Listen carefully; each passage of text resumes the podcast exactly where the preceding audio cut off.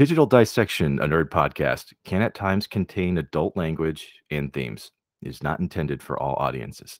Listener discretion is advised. Welcome to the Digital Dissection podcast, where we take a closer and possibly unnecessary look at our favorite properties, creators, and topics. We are your humble hosts, Joe and Mark. Two pop culture nerds dedicated to telling entertainment history before it's forgotten too soon. Join us on Facebook, Twitter, and our blog for more information on the show. We also love to hear from you, so why not write us at digitaldissectionpodcast@gmail.com. And now that we've got that out of the way, let's get to dissecting.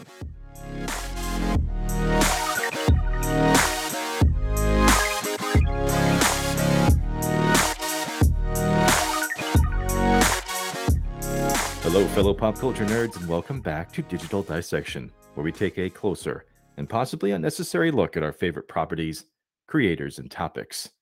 Today's guest has an incredibly diverse background in journalism, acting, and dance. She starred in Total Recall, Lethal Weapon, and of course, she's Ensign and later Commander Sonia Gomez in Star Trek The Next Generation and Star Trek Lower Decks. She's the founder of Drive By Do Gooders, helping to bring necessary items to those in need within Los Angeles Skid Row. We welcome Alicia Neff. Yay!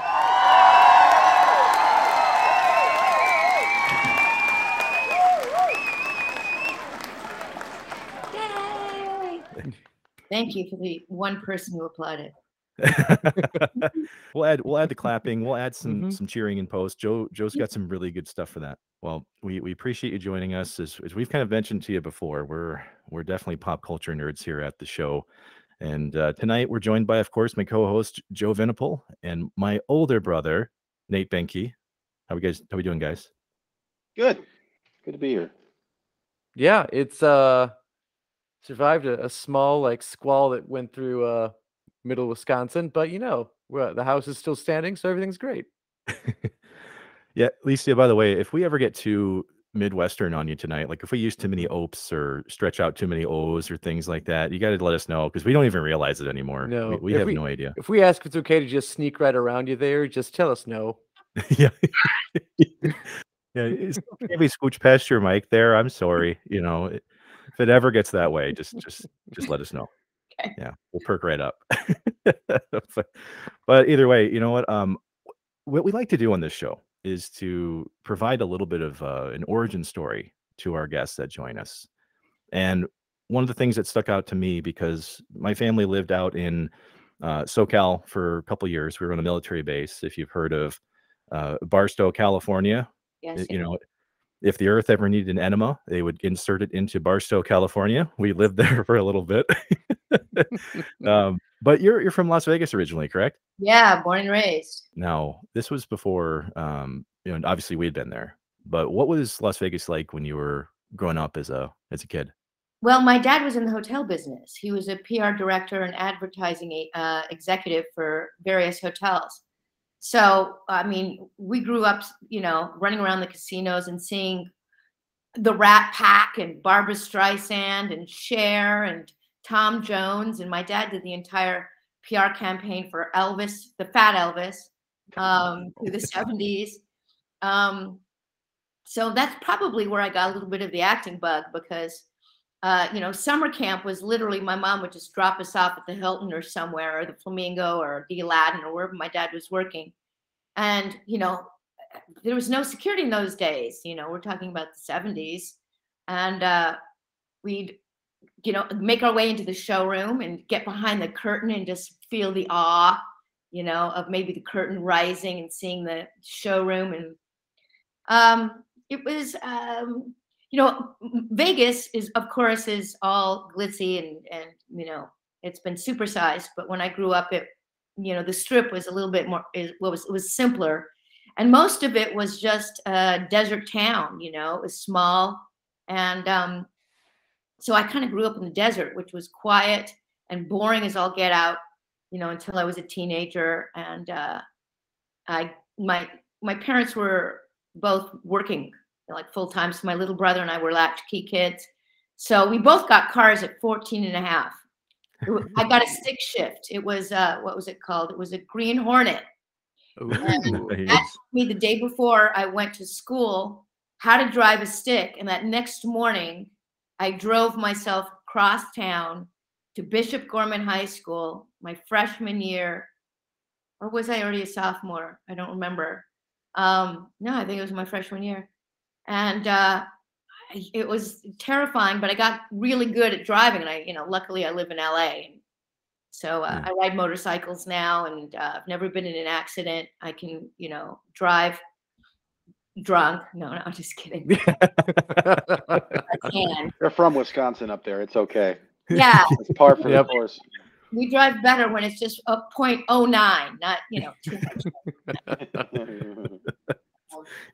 It's too easy when you're sober, right? You spice life up a little bit, right? Yeah. You clench.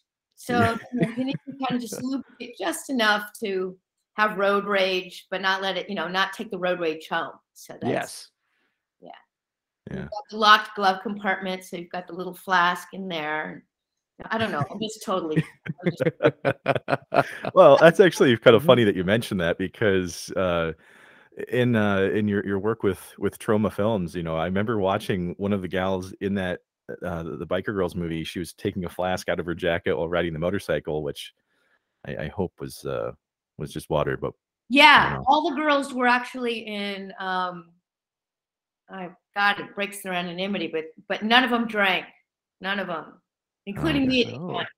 So yeah, it was a kind of a sober set. We all learned in Chopper Chicks and Zombie Town how to ride motorcycles for the first time. I was the very first one to get cast. And that made complete sense to me, because I'd always wanted to learn how to ride a motorcycle. And, you know, we were paid SAG minimum. And it was a grueling 6-day-a-week shoot in Ridgecrest, California, kind of Barstow's sister city. Earthquake town, yeah. Is it really Ridgecrest? Is it? I remember. Was it Ridgecrest or? Could be. I mean, could be. It felt like it. You know, we lived on a fault, in a City Motel. But I turned around and gave my entire salary back to the production company to buy back the motorcycle I rode. I was the only one out of all of them who kept riding, and I still ride to this day. I wanted to ride last weekend. Fantastic. What kind of bike was it? It was a Harley Sportster at the time, but you know, as the more you ride, the more you graduate to bigger bikes, and you know, it was all the rage in the mid-80s and mid-90s to be, you know, on two wheels in Los Angeles, you know, with the fringe and the whole the leather, and it was very showy. I was really never a showy person. I didn't really ride with groups or anything. But I still ride, and I'm that old. That's a decent amount of upper body strength. I've got what is it now? It's so modified. I forget what it actually with the frame. It started out as a 2001 Fat Boy, which kind of looks like a government issued, you know, army bike.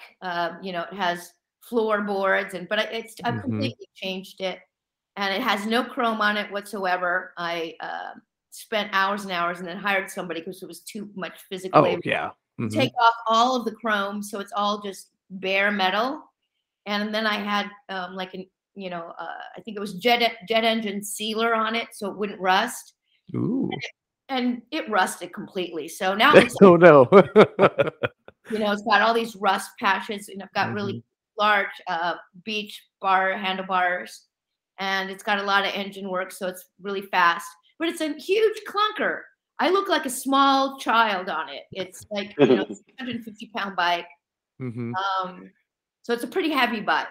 The Fat Boy for the main namesake, right? It's gotta be a big boulevarder. So yeah, it's a big boy. You know, big fat tank and big fat tires, and it's got a lot of weight to it. And it's heavy to turn. It's not in love with turning. You know, you just have to throw all of your weight over it. And if you turn too much, you know, it'll hit the pipes, and it pops you back up, and that's always really fun. It'll wake you up. Yeah, I'm due for a downgrade. I'm due for something slimmer and lighter.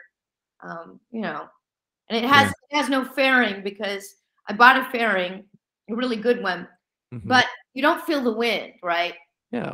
And that's not good for me because I wouldn't realize how fast I was going, especially on Mulholland and all the on the turns. And I lost my sense of safety in a weird way. I had this, you know, I felt like I was in a car.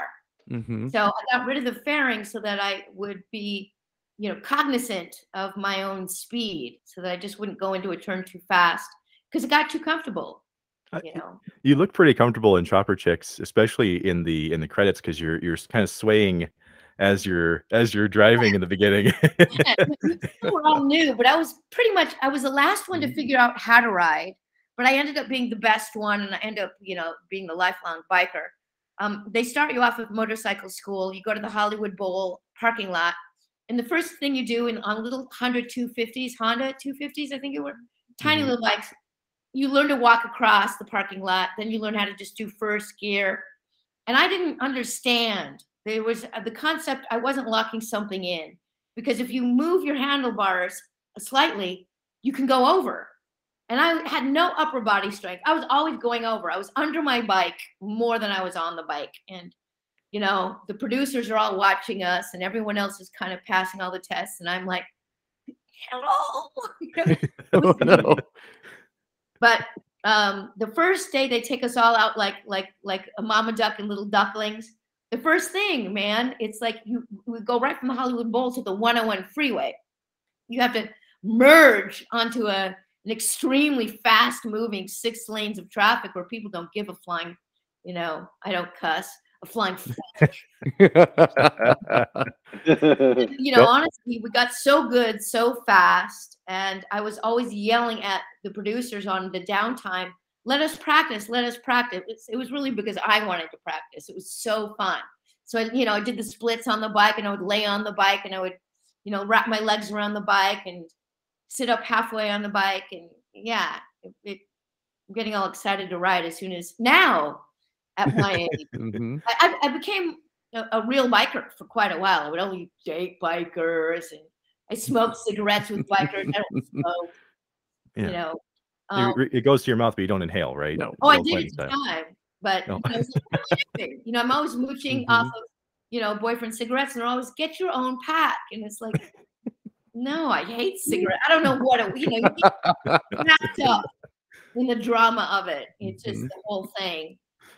So I, you know, I had a car. I had a what was it? A Volkswagen Cabriolet. So I'd have a, you know, the roof off, but I would just ride everywhere for years. And I just was very confident, overly confident, by the way, just totally overly confident. And now forget it. It's like, unless all the stars are aligned, unless the weather is perfectly 75 and there's not a lot of wind, and, you know, then I'll go, because, you know, I've got more at stake, I suppose. And I feel more mortal, you know? Oh yeah. So yeah, I'm not as risky. Yeah, well, I mean, when you're young with a motorcycle, I think overconfident really is the only setting. Yeah, I think it saves you, because if you're hesitating and you're lost, you're gone.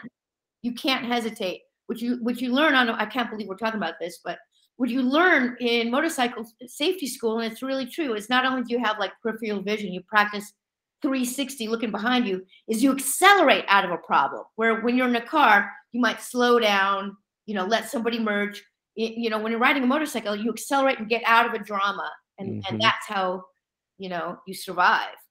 So yeah, being fearless, I think, is a really important skill if you have any desire to ride a motorcycle. If not, don't even try, you know. And also for anyone out there who cares about this, but I don't know, you know, maybe there are bikers who, or wannabe bikers, you have to get trained. Don't let your husband or your boyfriend or your girlfriend train you. No, take a motorcycle safety class, because it teaches you, you know, step 1 to step 10, so that you can pass the test, number 1. And then number 2, you're really confident once you get out there, because, you know, you snooze, you lose. You have to be, and this is the last I'll say on it, because it's a ridiculous conversation. It's more for me than anyone else out there. You know, it's the most meditative and relaxed and highly aware and alert that you ever can be, you know, combined. because your arms and your legs and your head are the roof of your car and your doors, you know.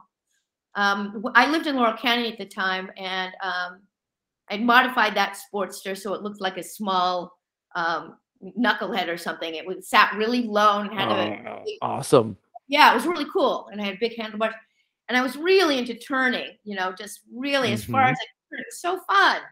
And Laurel Canyon is very twisty, so on the way home one day, I'm turning and I'm turning and I'm turning. And I hit a patch, and the bike shoots out from under me, rolls full speed into the hill, and I'm dropped on the ground as if I'm still on the bike. And I just, like a cartoon, my butt just fly. I'm, you know, my butt all the way up into the side of this hill. Had road rash everywhere. Oh no! My body goes into shock, and I'm like, you know, I kind of, you know, come to, and it's like, I'm really thirsty. I'm really, because you're in shock. And so I go over to a house where there's like a garden hose, and I'm trying to drink some water. It's like, okay, I'll get back on the bike in a minute. I'm just going to take a small nap. And I'm like, oh no. Yeah. That's great advice, though. The next time I feel, you know, that tired or that traumatized, I'll just go drink off of someone's hose in their yard, because that's really good advice for people. I guess so, but don't lay your head down and rest a minute until you, because you just your body's going into shock, you know. Yeah. You know? Well, no, I'm glad we had this conversation, because like, again, like this idea of like being a nerd is just being passionate about something, and clearly like biking is something you were very passionate about and still are. And it's like, I've owned two motorcycles. I don't have them anymore, but I've also laid one of them out too, and knew that I was also kind of in that same state where like, my bike's gone. It's in pieces. Oh, it's kind of in pieces, but I think I can pick it up and lift it up. I've got to get out of the way for traffic. I have to be polite to these Minnesotans trying to drive through at midnight. There's no one on the road, but I can't hold traffic up. I've got to get these people out of it. I've got to get people, got to get this thing going. Right. So completely get it. Yeah. You're not in your right mind. You're not in your right mind. The other time that was adorable, because you're just overly confident and young. I don't know how, I wasn't that young, to be honest. I was probably in my late 20s already. I was big into wearing cutoff shorts and fishnets. Remember when girls were doing that in cowboy boots? That was my motorcycle uniform. And I'm on Santa Monica Boulevard, white lining it, you know, going through traffic. And I'm chasing a boy on a bike. I'm drafting off of him, really. And I don't know what I was thinking. I had at the time I had crash bars on the sides, and I tried to squeeze through, but the traffic was stopped, and it was too close of a call, and I got caught in between two parked, you know, slowing down cars. So I squeezed my legs in, and my pipes at the side at the time were on each side of the bike. I'm fucking wearing fishnets. I got tattoos of fishnets up the sides of my leg. Yeah, up the sides of my calves, where the fishnets just burned right into my. But it was kind of cool. I mean, anyway, very nerdy. I mean, it's yeah, everyone loves a good scar, right? That's a story. It's savings, you know. Now you don't have to buy fishnets anymore because they're already there. They're built in. Or tattoos, right? Well, now, you can pay good money for burned-in tattoos now, so you're ahead of your time. Branding. Yeah. Well.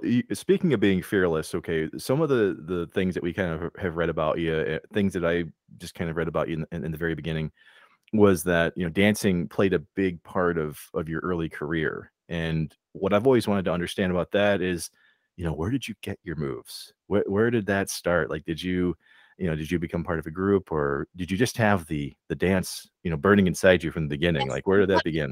It's burning inside of me. Well, I was a kid growing up in Las Vegas, and on Saturdays it would be Soul Train. And then Dick Clark's show, American Bandstand. Yep. And that's all it took. I was just, I would study the moves and dance, you know, a full half hour in front of the TV set. And that's all that, like, sparked my interest as a kid. And I loved it. So when I got into high school, I tried to get into the song leading team, because there's a big difference between cheerleaders and song leaders. Song leaders have choreography. So I made alternate song leader, and I was enraged. My ego was like alternate, still part of the team. Nobody knew. And I was like, fuck this. So I was with them maybe for 2 weeks and I quit and just started to, and sought out a dance class, dance studio. And so I was about 15 at the time and started taking dance. And I learned from a dance teacher there. We would go after school. And so it was like me, a little kid named Carlos, and strippers and showgirls warming up for the evening. That's what, those are the people in the dance class, in ballet 101, you know, and in jazz. We're professionals off of the strip. And one of the teachers told us about the New York School of Performing Arts for high school kids. And he would tell us, because he graduated from there, he'd tell us stories about it. It's like, oh my God, that's where we need to go to high school. Oh, what a dream, what a dream. So over the summer of my junior year, was it sophomore year or junior year? It was my junior year. I stayed at my aunt's house in the valley, San Fernando Valley, North Hollywood, and started to study dance up the street on Vineland and Ventura Boulevard. And I had the balls at the end of summer to try to figure out a way to stay in Los Angeles and not go back to school in Las Vegas. And I knew I'd have to come up with a good case. So I thought, well, if I asked a teacher for a full scholarship, maybe my dad would let me stay. And the teacher said, yeah, his name is Jaime Rogers. He's a very famous choreographer. In fact, he was in the original West Side Story, one of Jerome Robbins' boys. And I went back to my dad and he said, yeah. So I went to high school and danced several classes every day after that. And then one day in the dance studio, I realized there were acting classes. And I thought, you know what? You don't speak when you're a dancer. You just don't speak. Mm-hmm. Mm-hmm. You can go days and days and days without talking. Yep. And I, you know, didn't really bother me until I kind of realized you don't talk. All you do is, you know, watch and repeat. And I decided to try to take an acting class. And I met a girl who whose manager wanted to manage me. And the very first audition was for Fame. And Fame took place at the, you know, fictional School for the Performing Arts in New York. It was the pilot and then the series for the movie. You know, yeah. as a teen, I saw the movie in Los Angeles a bunch of times, and you know, just dreamt about it. And then, boom, I got a chance to audition. I made the show. I acted in the pilot, and I made part of the dance troupe. And I did that for a couple years until I realized acting was a lot easier and they pay a lot more, and, you know, fuck dancing. So that's how that happened. Yeah. So really quick, when you talk about school, this was Providence High, right? Yeah. Okay. The reason why I wanted to ask you about Providence High was because there's a couple other alum that people might know about from there. There's Helen Hunt and Mina Savari, I believe, right, also went there. And your mascot is also the same as mine was in high school. We were also the Pioneers. So the Pioneers just have a soft spot in my heart. Oh, wow. They always will. Yeah. Nina was much younger than me and Helen was much older. I had the choice to go anywhere I wanted, and I decided to go to the private school, literally because going to North Hollywood High, I'd have to spend an extra hour or so a day in school. And Providence let you out early, so I would be able to get all my classes early in, mm-hmm, and hit a 1 p.m. dance class. So, oof. Yeah. Well, yeah, you know, this is actually a really good transition point, because one of the first fan questions we had, Joe's gonna take over for us, and it actually kind of explores, mm-hmm, you know, Alicia at this point in time. We really want to know more. So, Joe, feel free to take away. Yeah. Our fans want to know: did 16-year-old Alicia have a career dream before acting? Or was performing / acting kind of the first real big dream job you had? No, the dream job was dancing. I would see the Carol Burnett show once a week, and the dancers would do maybe 3 to 5 with full costume changes, 3 to 5 dances. And I would just, you know, I loved comedy, but it was like, oh my gosh, you know, they're dressed in colonial times and now they're in go-go clothes. The dream was to be a professional dancer. So I succeeded. You know, I was a teenager and making a living, and everyone I was in dance class with was much better, by the way, at dancing than I was. But for some reason, it's that same like motorcycle chutzpah, I guess. I went pro and I got my SAG card and AFTER card, and I was gotten to every union, and I started to make good money and became a professional. But so it was dancing for sure. And then I, you know, really thought about it. Where do you go after you burn out your body? Like choreography, and would I be able to do that? And I dreamt choreography all the time. I go to sleep and dream routines all the time. But because I was also acting on the show, I really liked acting. So that became the new dream. So that's how I transitioned into acting for 10 years. Which, I mean, you had a hell of a transition. I mean, just because of looking at some of the work that you've been involved with, we've got the Jeffersons, General Hospital. I've heard that you got a really bitch and tan for Baywatch. You know, I mean, these are some pretty iconic properties to be involved in. And, you know, we've talked to other actors on this show who have, you know, talked about differences and maybe when they got started. Some have gone door to door, you know, others have, you know, networked with other friends who are actors, that kind of thing. But how did you really initially, you know, break through to some of these properties? Because we love to know that. Well, you know, it was real for me. I would have still been an actor, but it was really tough. At the end of moving into my 9th year of acting, I did a TV movie called The Perfect Date, and I got a Emmy nomination, and I didn't get it.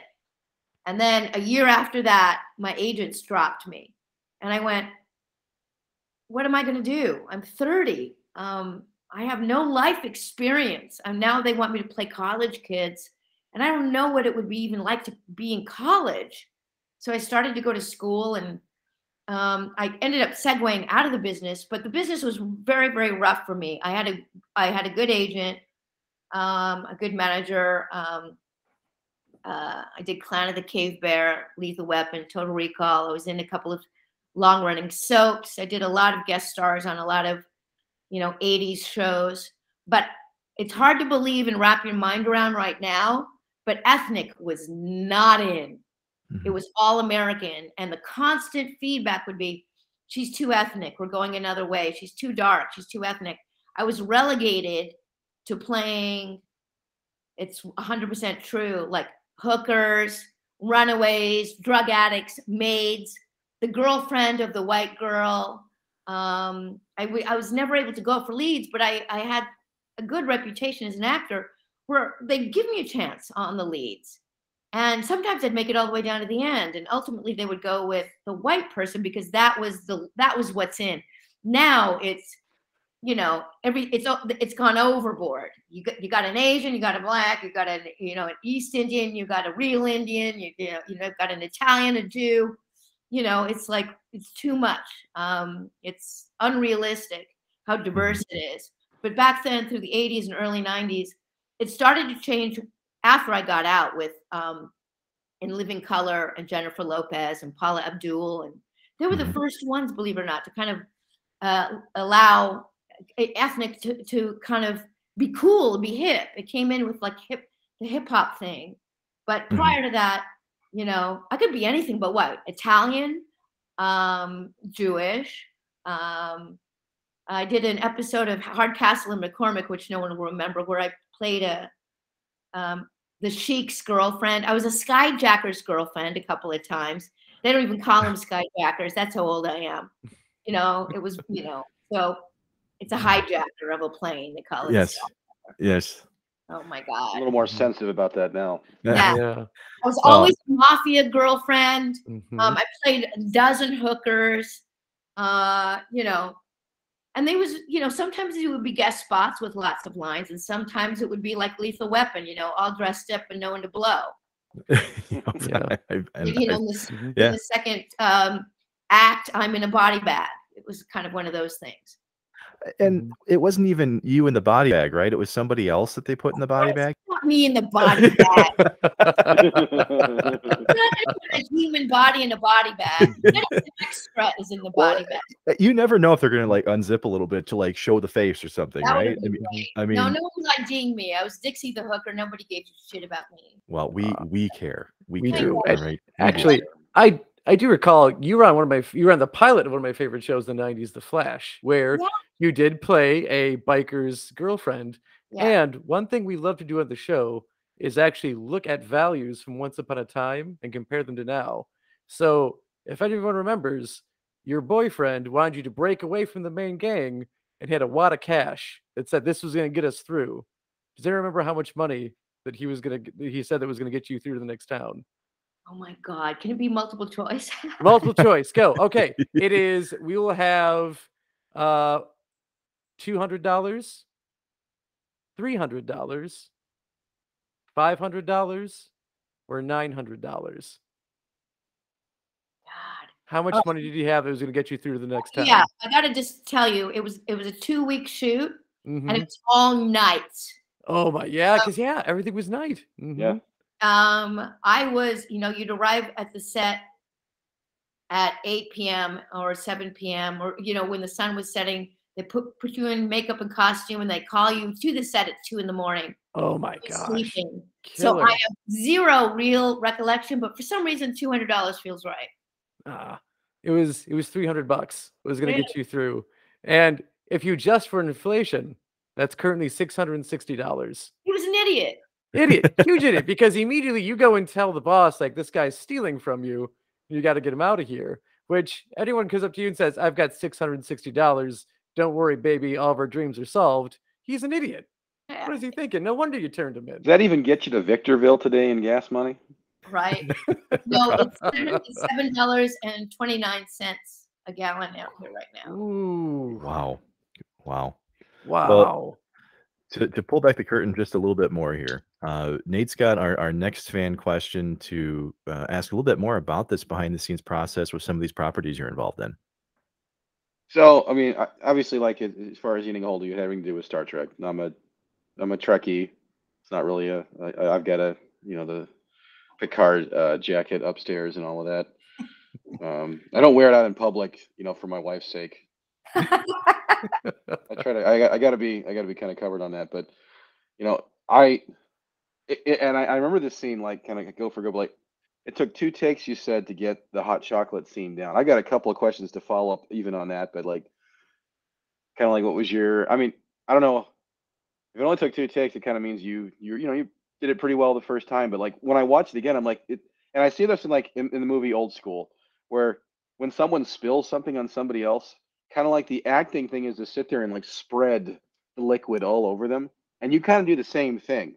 Was that, were you told to do that, or was that like instinctual? Like, okay, no, all right. So I was an ensign in engineering, and you know, I'm so nervous in front of Captain Picard that I spill my hot chocolate all over his uniform, his chest area, and the only reason, by the way, we did it in 2 takes, or that they ever do those kinds of things in 2 takes. Like I was in Hunter, where I have to, in the pilot called The Snow Queen, I have to jump in a pool, or I'm shot or something. I forget. I fall in a pool, and it all has to do with wardrobe. They only have a couple changes of stuff. And so they really want to get you on the first take. And they had 2 Picard outfits, because I didn't need to change. He did. And, you know, he's fucking him. He's not going to do it over and over and over again. So there was a lot of pressure on me to nail it. I didn't nail it the first time, so they did it a second time just for safety. Okay. So that's why there was 2 takes. I think it was just improvisation. We didn't really even rehearse it, except for blocking. So, you know, I think I might have rehearsed it with an empty cup, you know, how it's going to be. I'm trying to clean him. So that was just, yeah, it was just an improv that they kept. Was the hot chocolate real hot chocolate, or was it just some, like? I'm sure it wasn't hot. It looked like, yeah, it was chocolate milk. Yeah. Yeah, I was gonna say, good on both of you that Patrick Stewart wasn't like, oh, this is actually hot, and you're actually touching with your hands. Like, this is fine. This is all fine. This isn't boiling or anything. It's okay. I'm trying to clean him. I think it's like, I'm trying to make it right. I don't know what I'm doing. Yeah. Did you like talk much to Patrick Stewart? Was he like a, you know, he seemed like on TV like a pretty cool guy, but like well, this was the second season, right. And you know, he was still, you know, very strong with that Shakespearean professionalism. He only showed up on the set. You don't hang out. He's got a trailer that's, you know, the size of my house. So he only showed up for blocking, lighting blocking, and then rehearsal and shooting. So not really, but he was very kind, you know, when we were getting lit, when we had to kind of stand there and get blocked and stuff. It was, he was friendly. He didn't have any kind of superiority or, you know, a trip like you hear some actors where you're not allowed to look in their eye. You have to keep your head down, you know.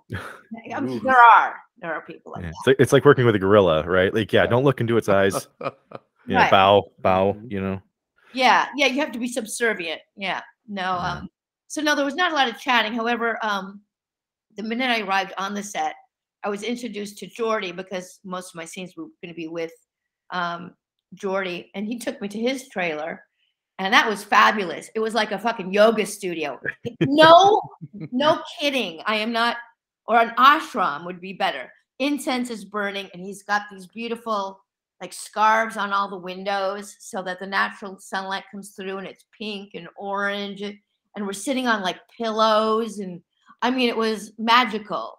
I wouldn't be surprised if he had like some, you know, gong.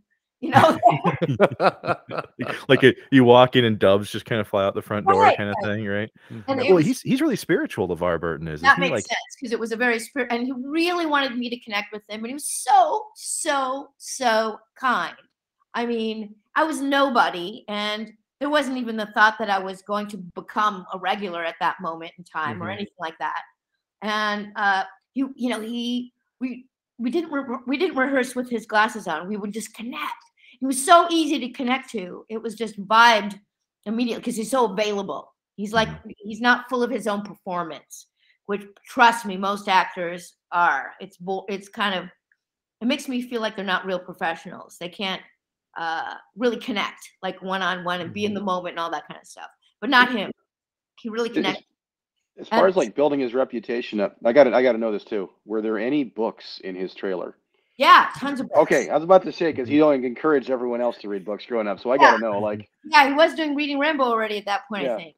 Yeah, no, he had tons of books, and they were all a little bit more spiritually based. He didn't have kids' books or anything. I was going to say, he doesn't have the Berenstain Bears, you know, on his bookshelf thing. An anecdote I've never told, because I've never really thought about it, is we rehearsed. You know, we had all our lines down for all of our scenes for each week. But we rehearsed, actually we shot both episodes in the same week, I think, if I recall.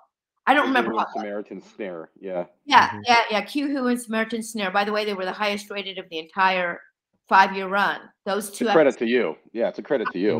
I would hope so. No, not really. I'm kidding. But, you know, we get to the set, and there's not a lot of time. It's TV, you know, so it's one rehearsal just to walk down a hallway, or one rehearsal just to get things lit up and do it correctly. And you go right into basically shooting the rehearsal, and then shooting, you know, 5 takes, and that's it. And then they move on. And here's what I'm getting to. I had all of this connection and all of this good chemistry with him, and then he put the glasses on, and I went, it was gone. No, I wasn't connecting with his eyes. His eyes were gone. So that's why I think he rehearses so hard with other actors, because he knows now our performance might suffer a little bit because we're not seeing his eyes.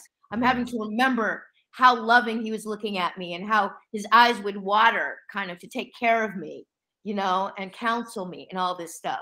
So it was weird. I almost choked. I kind of didn't know how to handle it at first, because I was so thrown by acting with this thing. And of course, you know the story. It was the last 2 episodes of that season, and there was talk that maybe they would write me in as a regular for the next season, because the way the canon is, the big thick book, Ensign Sonia Gomez, Doherty falls so much in love with her that he's willing to take this life-threatening surgery to his eyes in order to see her. He wouldn't do it himself. He would only do it for true love, and that would remove the visor and give him a chance to not wear the visor also for the rest of the Instead, he turns it down. He turns down the surgery. Turns down the surgery. Yeah. Right. But a big part of it was they'd written my character, and I guess the way I was directed and the way I played it was comic relief to a mentor student. And I was kind of like comic relief, a wide-eyed. And he would never, they couldn't logically, you know, he would never really fall in love with somebody like me. You know, it came off as an age gap, and I was too dorky, nerdy. You know, I'm part of your club. So yeah. To be fair, though, he never falls in love with anybody really on that show, other than a hologram on the holodeck and a couple other, you know, misfires. But it was kind of gets like a data bromance, and that's kind of about the most he gets. If I would have known, maybe I would have, I don't know. I don't know. I could have maybe added that note into the performance in some way, to have some chemistry, some sexual chemistry. Yeah, I didn't have a clue. I was told at the end of the shoot, there's a chance. Then they edited it together, and they called me back 2 weeks later. I don't know if I've ever told this anecdote. This is pretty painful. I wanted to get my hair cut, and I didn't know if they were going to want me back because they had floated that balloon that I could be called back. And I also didn't know if it was, I didn't really understand that it was the end of the shooting season for hiatus. I should have known because I know how Hollywood schedules are. It was going to become the summer. So I thought I probably should get permission to cut my hair. But, you know, and also it would give me a chance to find out if they needed me again, right? Oh, yeah, nice. So for some reason, my agents wouldn't call, or I don't know what it was. I found the fucking number. Maybe I found it through the casting director of the writer's room. The writers were all producers. They were producer writers. And I called the writer's room and talked to the producer, you know, one of the producers, and said, you know, hey, you know, I don't know if you're going to, you know, need to use me again, if you want me back for any pickup shots or whatever, but I'm planning to cut my hair short. Is that okay? And then they called me back. I was, at that time, I was like, you know. Yeah. They finally called me back like 2 days later, and they released me. They go, no, yeah, go ahead and cut your hair. So I did. I cut my hair. Motherfuckers. 2 weeks later, they did pickup shots in the hallway where Jordy and I are having that heart-to-heart talk where, you know, I want to see the stars. I want to be out there with you. I wanted to be the best ensign I can be. One of those high in the sky, you know, dreamy sequences where, so they reshot it. But I get to the set and all frigging hell breaks loose. And I'm mortified. I'm mortified.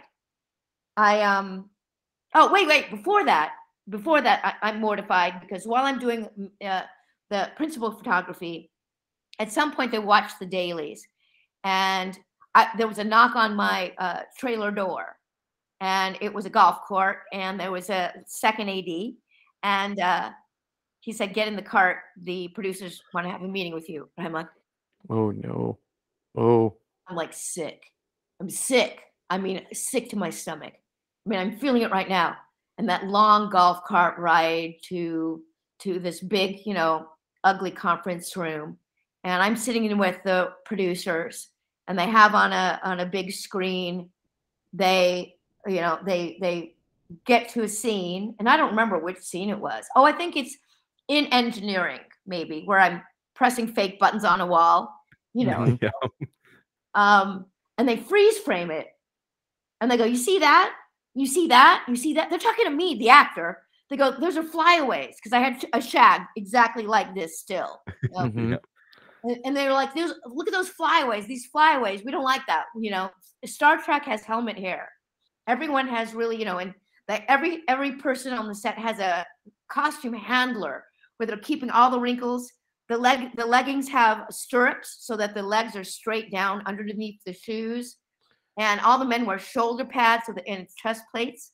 So it looks like they're buff and they're not. Yeah. I knew it. Oh. I knew it. The future's a lie.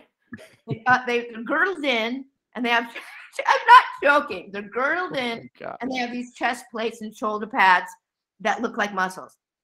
And I, you know, I was an AA cup at the time. They kept expanding my boobs to show through the outfit. Anyway, I had a D cup that was like this in real life, which still only looks kind of like, it only reads like a B or a C on film. Anyway, they were yelling at me for my flyaways. This is during principal photography. And I was like, oh, you know, so they call in the hairdresser and then they show her, because why are they talking to me? I don't do my hair. They did my hair. I mean, I was not, but I was so mortified. I was so young and I was just, anyway, you know, crisis averted. You know, they helmet haired my hair down and they kind of hairsprayed it so it wouldn't fly away.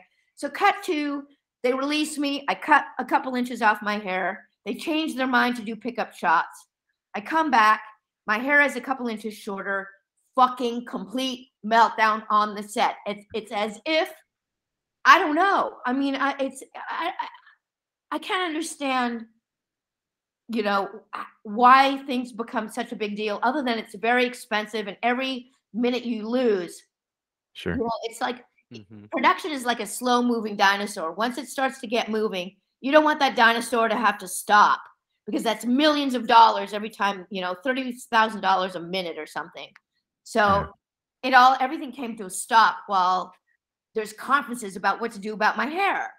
And I was blamed and I was yelled at, but I covered my bases. I actually asked for sneaky reasons, really, to see if I was going to become a regular and I could relax for the entire summer, you know, knowing I was going to either be, you know, rich and famous, or it was just going to go back to being a day player.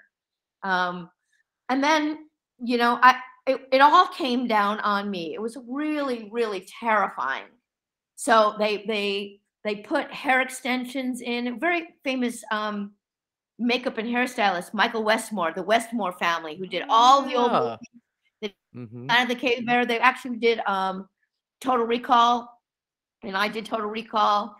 They, you know, Westmores. They've done everything. Mike Westmore knew me from Clan of the Cave Bear, and he was really nice to me. So he immediately found a matching color, and they put hair extensions in, and they tried to match it up and all that kind of stuff. And they're waiting and ticking, and you know, I nailed the scenes the way they wanted them, or the way I was directed. And I was just petrified. And I thought that's why they didn't ask me back, you know, because I cut my hair and they were all yelling at me and I have flyaway hair and, you know, I don't know. I doubt there were ever that much pressure on Patrick Stewart. They probably never got about his hair. Actually, I think they did. They did? Initially, like they didn't like the idea of a bald captain. So like they had him like read with a toupee and he was not comfortable. It's true. And... It's true. He said the toupee was so ridiculous that he refused to do it. So, well, you heard now that they tried to get him back on TV for a couple decades, and they were throwing projects at him and scripts and scripts, and none of them, they were all like revisits of what's already done. There was no new information. There was no progression. And the only reason he liked Picard is because that it was innovative and there was somewhere to go. There was territory that he hadn't explored as an actor. So you knew that, right? Yeah. And revisiting your character, I just get hearing about like they thought you played it as a comic relief and that there's no way they could see you and Geordi big together. I just think is ridiculous, other than your initial like moment where of course like you're super nervous because like you've made it to the Enterprise, this is the big show, and there's some panic. The rest of the episode, like, you're optimistic. In the next episode, you give Wesley great advice for when he's nervous about interacting with Picard. And then you are nothing but confidence the entire time Geordi's been taken. So I think you played that fantastically. All right. So when I started to do the creation Las Vegas stuff, right? I ended up getting I think they're called a signing man. It's a different kind of agent or manager. I'd already been out of business forever. It's somebody who gets you into Monsterpalooza and autograph shows. Mm-hmm. And he said he heard through the grapevine that actually the reason why I didn't get picked up as a regular was my agents, that a deal came their way and they fucked up the deal. I have a really hard time believing that, but because I know that, you know, they come to me and go, hey, do you want to do this 2-week TV movie in Roanoke, Virginia? It's only minimum wage, you know? And I'd say, yeah, you know? So they come to me with low ball, you know, B movie salaries, or, you know, in the lower SAG, and I would do anything. I don't care. I just wanted to act. So I find that hard to believe. They're not in business anymore. But if I would love to find out if that was the truth. That would be fucking heartbreaking, right? If I didn't even have an option to turn it down, they turned it down for me because it wasn't enough money. But they did bring you back recently. I mean, yes. Yeah, I mean, decades there's a little bit of redemption there. 20 years later. Yeah. 20 years later, on Lower Decks. And it's actually a funny transition because this is our next fan question that Joe will take us away on here. So, Joe, when you're ready. Okay, so you did have mentioned before that you money was humorously being a factor in returning to Star Trek. Were there any other influences that made you want to come back? They asked. Two words. Yeah. They asked. Are you kidding me? I'd been out of the business for quite a while. My acting career only lasted 10 years. Then I went into going to college for the first time when I was 30, then segueing into journalism. And I became an undercover investigative reporter for most of that, which means I didn't take a byline. Nobody knew what I was doing. I was a celebrity journalist following A-listers all over the world. So that's how I was able to retire after a very short time. Good money. You know, I didn't even know Lower Decks existed, to be quite frank. When I got a call through that signing agent that said, do you want to do this? It's only $5,000. I went, $5,000 to voiceover for an hour? And I'm a captain, and I have my own ship. Yes. It was the middle of the pandemic, and it was actually the beginning. No, it was about maybe 6-8 months into the pandemic when everybody was freaked out. So I go to an ADR studio in the Valley, and you know they take my temperature everywhere, under my armpits, in my mouth, and in my butt, and then I'm masked, I'm gloved, and the person coming to the door is in a hazmat suit. The only person in there is the sound engineer. And I get in there, and there's 5 big TV screens, and they're all the producers, all the major producers and writers, you know, looking at me on Zoom. And it was kind of funny. It felt very holographic, very, very Star Trek-y. Just all these talking heads. We weren't used to Zoom yet, really. Yeah. So it was great. I worked for an hour and a half. Then they designed and created the characters' animation from the voiceover. So I did all of the lines first. And then they said, okay, we'll see you in a year for pickups. So they said, that's how long it takes. It takes a year to animate a 21-minute episode. And I was like, oh yeah, pickups, because that's another $5,000. I was like, but I was so good, I guess they never called me back to do anything. Oh no! Yeah. What you're telling us is you need to screw up a little bit. I know. A little bit. You're too good. Once again, I was trying to see if they'd write me back in. But the problem when I read the script, though, I knew I was just a pawn to further a storyline. I didn't, I had my own ship, but I was really, secondary to the main plot. So I knew they'd call me back. They're bringing LeVar Burton and Picard next season. So maybe they'll maybe they'll drop a line or something. Maybe you guys had a connection or something, and he mentioned you. How I've been thinking about this. If I buy IMDb Pro, you can get the manager, the business manager, the agent, the lawyer, all of the information of an actor. Mm-hmm. You're not going to get their home address or anything. But if I could possibly get the PR, like get Jordy's PR person, make a call, see if there's any way a note could get to LeVar. Usually good PR people, it's not going to happen. Mm-hmm. But I don't know, you know, that if they're a Star Trek fan, if, you know, and then put a bird in LeVar's ear. Oh my God. Oh.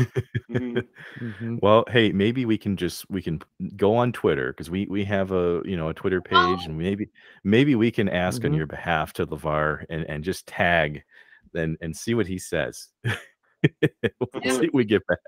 That would be great.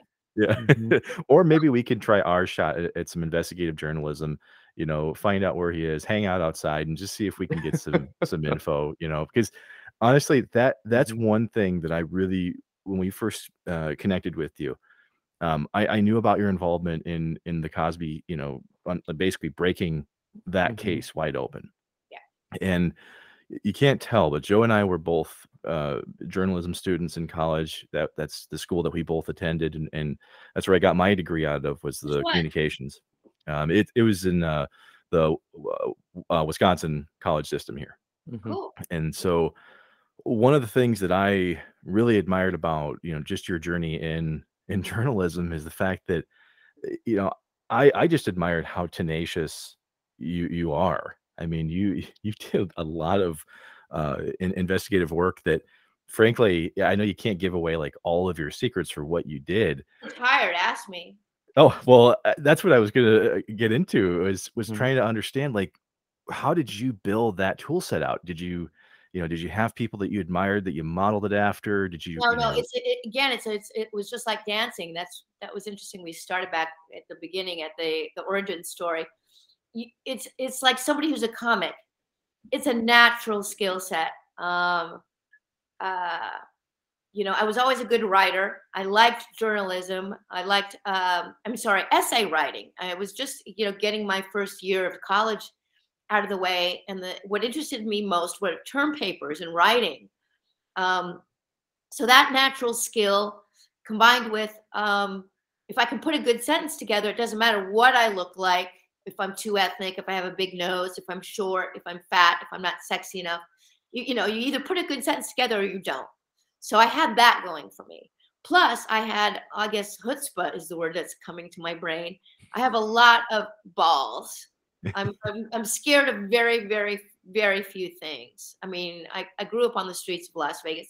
Very little scared me. The only thing that really scares me are police, because if you get into the system, you don't know how it's going to turn out. Sure. Logic and law on your side all goes out the window. So I've read. Other than that, I had those two things going for me. So I took my name off of most of my career so that I could actually sneak around like a mouse chasing its cat, or a cat chasing its mouse. I could sit at a table right next to a Brad Pitt or a Jennifer Aniston or an Angelina Jolie, or especially at that time, a Britney Spears or something. And they'd never know. And I could show up over and over and over again, and they'd never know, you know, because my name isn't appearing on the hotel bill, or they can't connect my name with my byline in the news. So I was pretty good at being able to sneak around. Yeah. Yeah, because you actually had a lot to do with, covering Britney Spears, you know, when she had initially kind of shot to stardom. I mean, you even had the scoop on Kanye West and Kim K's, you know, baby names before anybody knew about them. This is actually an interview I think I read about where you apparently broke the Easton name. Me? Yeah. I wasn't in. I only read about the fight you got into with Denise Richards. So. Yeah, you know, that's weird, because I was not in the business by the time she got with Kanye. Oh, okay. People are telling that story with your name on it. So, well, Yeah, cool. People are working for you behind the scenes. Did more than you knew. Yeah, but either way, I mean, this was easily like the area of like your background that I got like the most into, because I just have a lot of respect for your ability to get that information. You know, I imagine it's got to be kind of fun being like almost a detective in a way. You are a detective. You're a private eye. But you also have a lot of data banks at your disposal. Yeah. So you can find out addresses, phone numbers. We used to be able to track their flights from the tail number on FlightAware. You get really good at using public data banks that are available to anybody, and LexisNexis that, you know, the corporations pay for. Yeah. So, Denise Richards, you want to talk about that? No. I mean, no. Come on, Nate. Come on. You've got the opportunity. You might as well. All I read about was that she come in and called you the C word there. Yeah. And I mean, honestly, there were different takes on who was at fault there, but it seemed like she came in to kind of challenge a little bit about what, you know, or at least get an interview based on her. But if you want to tell a little bit more about it. So she was really mad for real. I didn't realize the setup. E brought me in after they shot, and they wouldn't show me the edited together version. What they wanted me to do, sitting down with a lawyer and with the promise of 500 extra bucks. And I'm like, well, will you bring me back for more stuff? You know, I'd love to be an anchor on E! News. So I was playing nice. I was allowed to read the transcript of how they cut it together, and they cut it like 100% out of sequence to make it look the way it looked. But she was legit mad. It was a fake office in like Northridge somewhere. I brought my computer, I brought my dog, I brought my own, you know, props and stuff, where she comes in and wants a story written that's positive, I guess. But almost immediately, first of all, she's fucking nuts. And I didn't notice at the time. I believe you. She's done this constantly on the Housewives shows. This is her modus operandi. But I didn't know that at the time, and I don't even think E knew that at the time. That she's the meltdown queen. She's a little bit unstable and unbalanced. And I would love for her to give me a call and get mad at me about that, because she was living hell to work with, absolutely living hell to work with. She comes in, they shoot live both sides of you. You know, there's a camera on me, a camera on you, so it's all synced up. They don't do, you know, in reality. In reality TV, there's cameras everywhere. They shoot all at the same time. Almost instantly, she is seeing me as the paparazzi, seeing me as every tabloid that she hates. I've never written about her. No one, all of the magazines I've ever worked for, don't give a flying fuck about her. They didn't care at all about her. She was C-list. So I was never called upon to interview her, to follow her, nothing. I mean, I do know that she would call paparazzi for setup pictures in the park with her kids, looking beautiful with a full face of makeup, fake eyelashes, and there'd be paparazzi across the street shooting her. She'd make those calls. She wanted to get more famous, so she would instigate being followed. There's no doubt about that. I don't think, you know, I don't know if she still does that, but back in the day, she certainly did. But I became the scapegoat for every tabloid report or story that had ever been written about her. I did a lot of research about her divorce filing.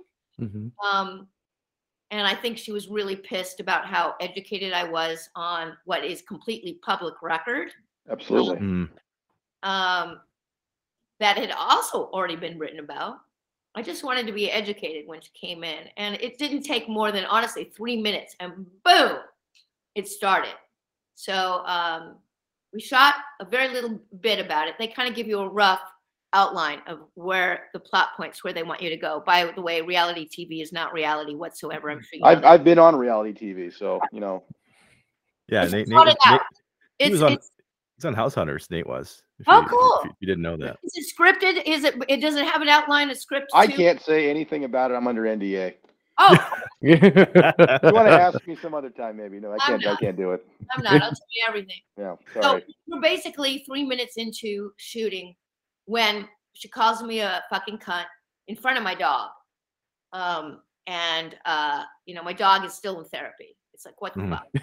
And she leaves, and it's really hot in that room. I'm stripping sweat because all the lights. Finally, they turn the lights out because she won't come back. Now she's in her car in the valet parking downstairs, and she wants to leave. And it's a half an hour, and I'm like, you know, again, I'm petrified as if it's my fault. I was like, tell me what to do. I mean, I'll play nice. I don't care. You guys are the ones who told me to bring this stuff up, to confront her, you know, to bring some drama to the game. I was just doing, again, exactly what they asked me to do, but I guess a little bit too good. And she lost it. So after about 45 minutes, they talk her into coming back. And only if I, you know, tone it completely down. And I forget how it ended up, but I just kissed her ass. And I was really nice. And I think they just couldn't resist. And they kept some drama in the shoot, in the final edited version. What I read was super out of context. They gave me the $500 and that was the end of that. But it was very disappointing to see how serious she takes herself and her image.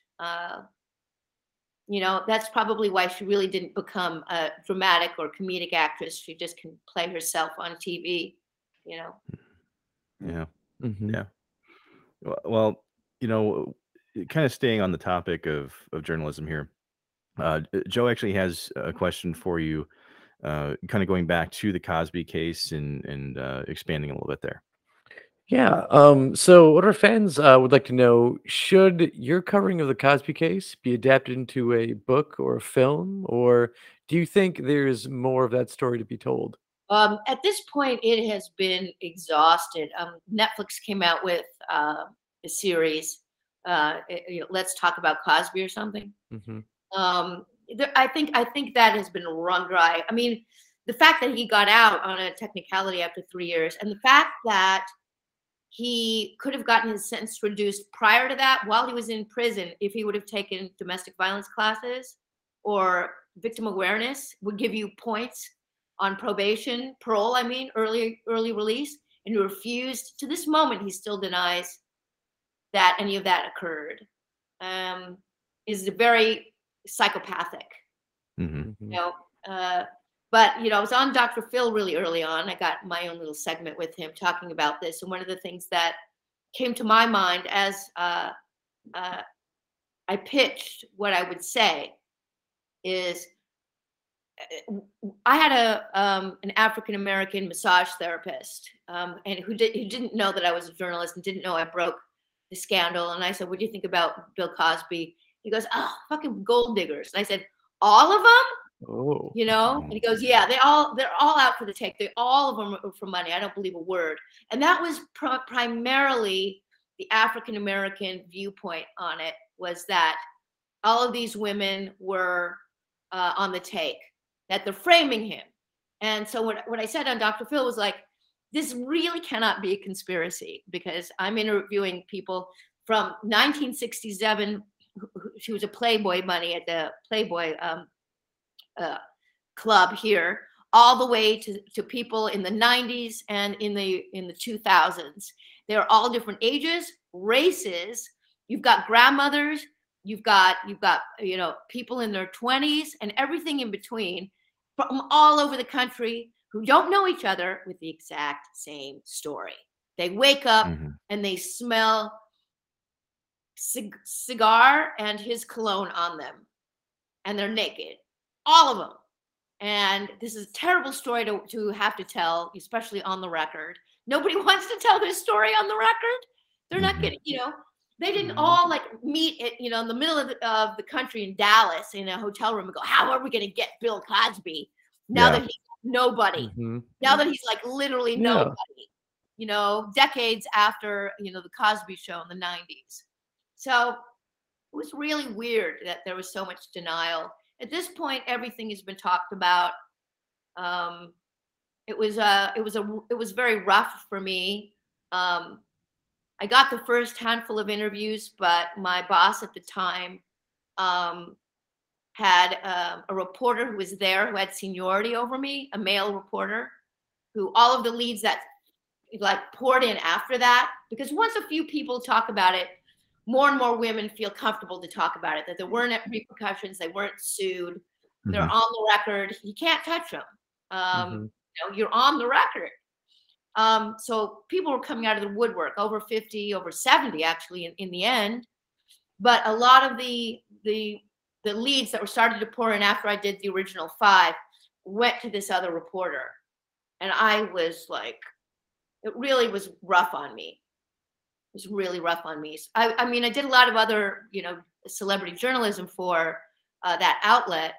But after a while, all the good stories were still going to this one guy. We were the only two in Los Angeles, the Los Angeles office.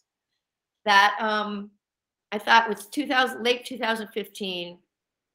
I have enough money to pay off my house. I think I'm done. I think I'm done with journalism, and I quit. I called up my boss. I told her everything that hurt my feelings through the years, that disappointed me in her. How I felt she betrayed my my progression up the ladder, which she did. And I ended that conversation with, well, I call and I say, we need to talk. And she goes, okay, I think I'll try to be civil. And I went, she knows. So I just laid out all of the problems that I had with her. You did, and it's not very healthy of me, by the way. This is not the way you know, you don't want to burn a bridge this badly, but I never wanted to work as a journalist again. I was done. Yeah. So I decided to get it off my chest. I'm driving in the car on speaker, and I go, you know, you did this, you did this, you did this. Dr. Phil wanted me to come in as a producer, and you spoke badly about me, even though all I've done is given you exclusive stories. You know, I found all this out. You didn't even, you know, this, and this. And then I said, and by the way, go fuck yourself. I mean, you never, ever say that. But I was so mad at the sabotage. Yeah. And so, you know, what her response was, click. All right. Now, a couple of years later, I go, I got to apologize. I can't, you know, that was out of hand. Yes, she was, well, in Denise Richards' words, you know, she was a fucking yeah.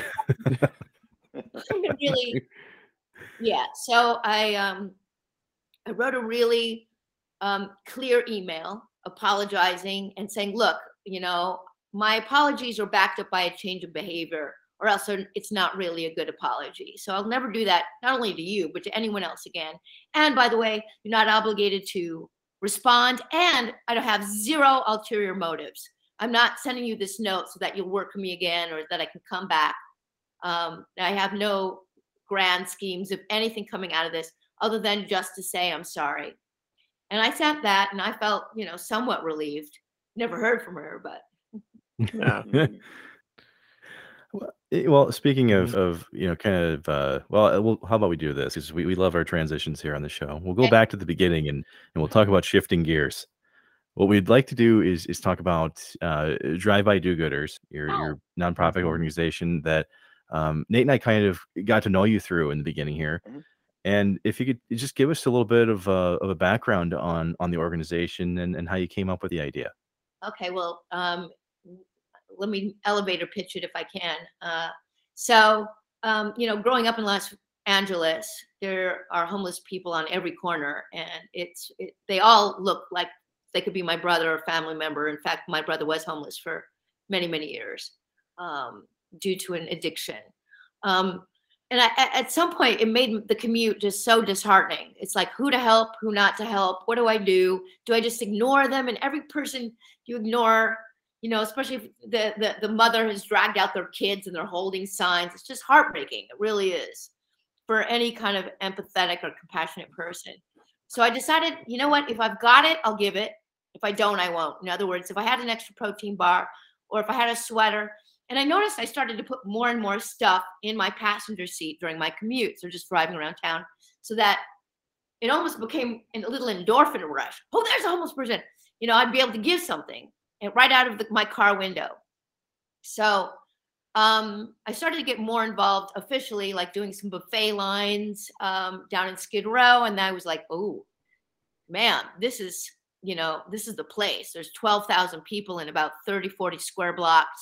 And they're not going anywhere. These are permanent. A lot of them are elderly, disabled, you know, maybe 80 to 90% African-American, 10% Hispanic.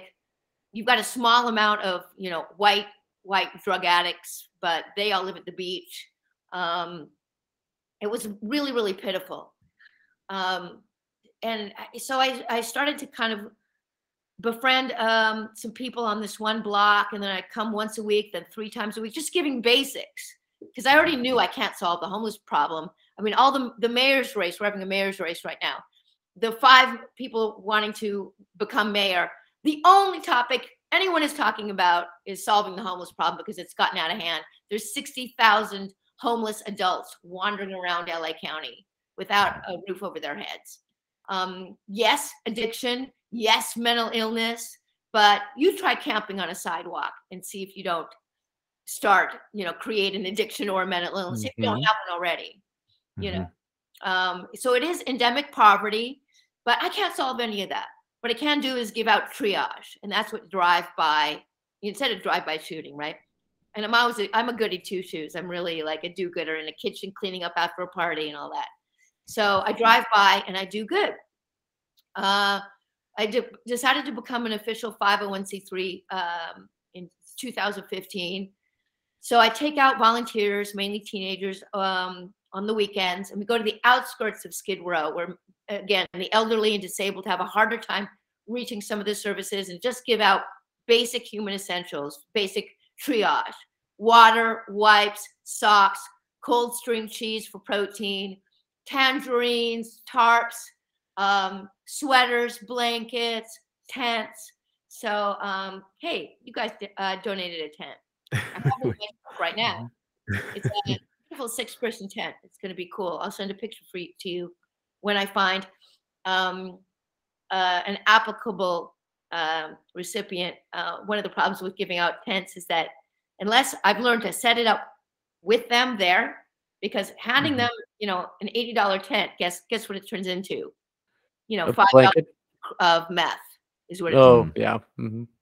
You know, I'd come back the following day to follow up, and it was like, oh, somebody stole it, or, oh, you know, or they just disappeared because they know me. I've been out on the same route, like, you know, post office route since 2013, every single weekend. So they know me. And so, you know, they were kind of hiding from me, because a few of my real regulars I trusted immediately turned around and sold them. So 4 out of the 5 tents I've given away are gone. Wow. So I'm sitting on yours, boys, until really. Yeah. Drive by do-gooders. I collect money, like $5 a person. You can go to my Instagram at Drive By Do Gooders, or my personal Facebook page at Alicia Neff, or the website drivebydogooders.org. That's drivebydogooders.org, and click on the donate button. It's really easy. You'll see a lot of videos there. You know, we have no overhead. So a lot of the videos I post every week are really just trying to show evidence that we're using your money immediately. Obviously, I'm not using it to get my hair dyed or my nails done. Yeah, every penny goes directly, and you know, to those who need it the most. Yeah, and that was a no-brainer for our show, was to support you, because we were looking at videos of how you've supported the community, and I mean, it's heartbreaking to see folks experience a third world country environment in this nation. You 7 miles away from the beach houses, the $3 million beach houses. Also, it's the art district, where if you're going to get a loft, That's going to cost you, put you back $1.5 million. There's all these five-star restaurants literally within walking distance of complete third world slums. There's no bathrooms out there. That's not a single water fountain. They crack open fire hydrants and fill up buckets and stuff and wash the clothes, wash their bodies, you know, for water. I mean, when it's 90 degrees in LA, where I live, it's 10 degrees hotter there. You know, there's no hygiene. So one of our catchphrases is hydration and hygiene to the heart of the homeless.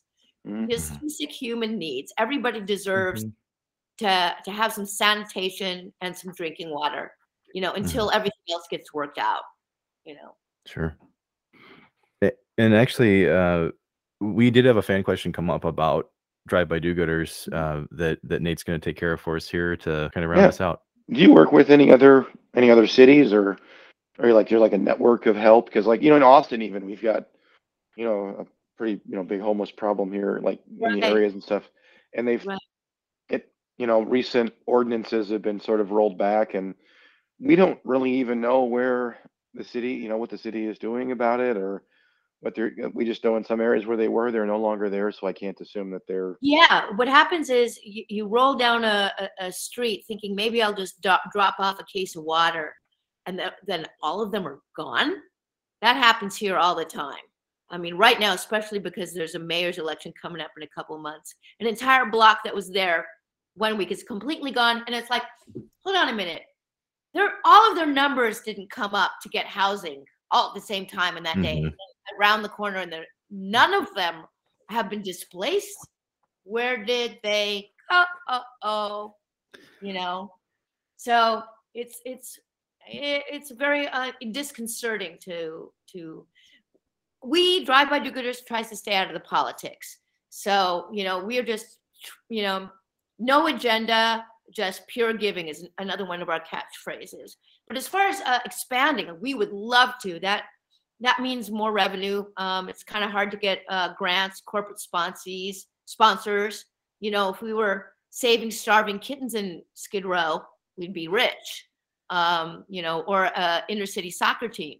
But these are homeless adults that nobody cares about overall. They want to, I mean, get rid of them in all the cities because they're an eyesore, and it makes you feel your own reality, you know, somewhere in there. And that's why it's like, you don't want to look at it. Not in my, they call them NIMBYs, right? Not in my backyard. It's just it can be under a bridge, but just another bridge, not the one me and my children, you know, commute on. Get rid of them. It's like, where are they going to go? And these are people, you know, there's somebody's son, somebody's mother, somebody's grandmother. So we'd love to expand. At the moment, we have kind of just enough money to support our weekly drive-bys, but I did put together a Google Doc with a budget that would include, you know, a warehouse where we can house our stuff and how we'd expand into the South Bay and some other areas in Southern California. And I mean, it would be great to turn this into a franchise. So, well, first get me on Picard. Okay. Yes. Goal one. I think they just finished filming season 3, so it may have to be something they put like in post or something. So we'll do our part. They just announced bringing back the entire original cast, so that might be, there could be some recurring roles coming in. Yeah. Well, hey, fingers crossed. And you know, at the end of it here, Alicia, you've survived a digital dissection, so we appreciate you joining us. And we appreciate answering our fan questions as well. It's been an absolute amazing time getting to talk with you. And at the end of these conversations, we always like to offer up the floor to our guests at the end. If there's anything that you'd like to tell either the dissection crew or maybe, you know, maybe Denise Richards, you have the floor. Denise, you have to grow up. I mean, the nightmare that you continue to propagate by your own hand on camera, looking at the camera. Okay. But really, Nate, what I probably say, anybody who's tuning in from Austin or any city, you can be a drive-by do-gooder immediately. Just put a few extra little things that you normally would pick up at the grocery store. And if you see a homeless person, even if they're acting nuts, roll down the window and go, hey, would you like a bottle of water? You'll be so surprised. They snap out of it and immediately take it and say, thank you. God bless you. 10 out of 10 times, people who are homeless will accept it and feel so grateful. And it makes you feel good. It makes them feel good. You get what's called a helper's high, which is a real thing. It's a little dopamine hit. When you help somebody, you get a little dopamine hit. You know, it's a real thing. So you can be a drive-by-do-gooder immediately. Just put some stuff, water, a protein bar, a banana, and even your old socks, as long as they're clean, balled up. Are you kidding? Socks are in such high demand. Or your old tennis shoes, belts. I thought of that. Totally. Well, you know, hey, buddy, do you need a sweatshirt? They'll take it. You know, it makes them feel good. It makes you feel good. It's like paying taxes. You know, it's like recycling. We're such consumers, and we're digital consumers now, you know, that we have to give back in some way. And this is the easiest way in the universe to give back. You don't even have to give money, even though I'd love your money. $5 can buy me about 40 bottles of water, but you can, you know, immediately start giving with product right in your own house. You know, that's what I have to say. Awesome. Alicia, once again, thank you so much for your time. We can't thank you enough. It's been amazing getting to hear some of these stories that frankly don't get told all the time. You know, we absolutely love it. And to the folks that are listening, we absolutely encourage you to please check out drivebydogooders.org. And if you can't donate, share the cause. Please just spread the word, tell folks about it, and we'd really appreciate it from us here at the show. But yes, Alicia, thank you so much. Loved having you. All right. If you ever come up with more questions, give me a holler.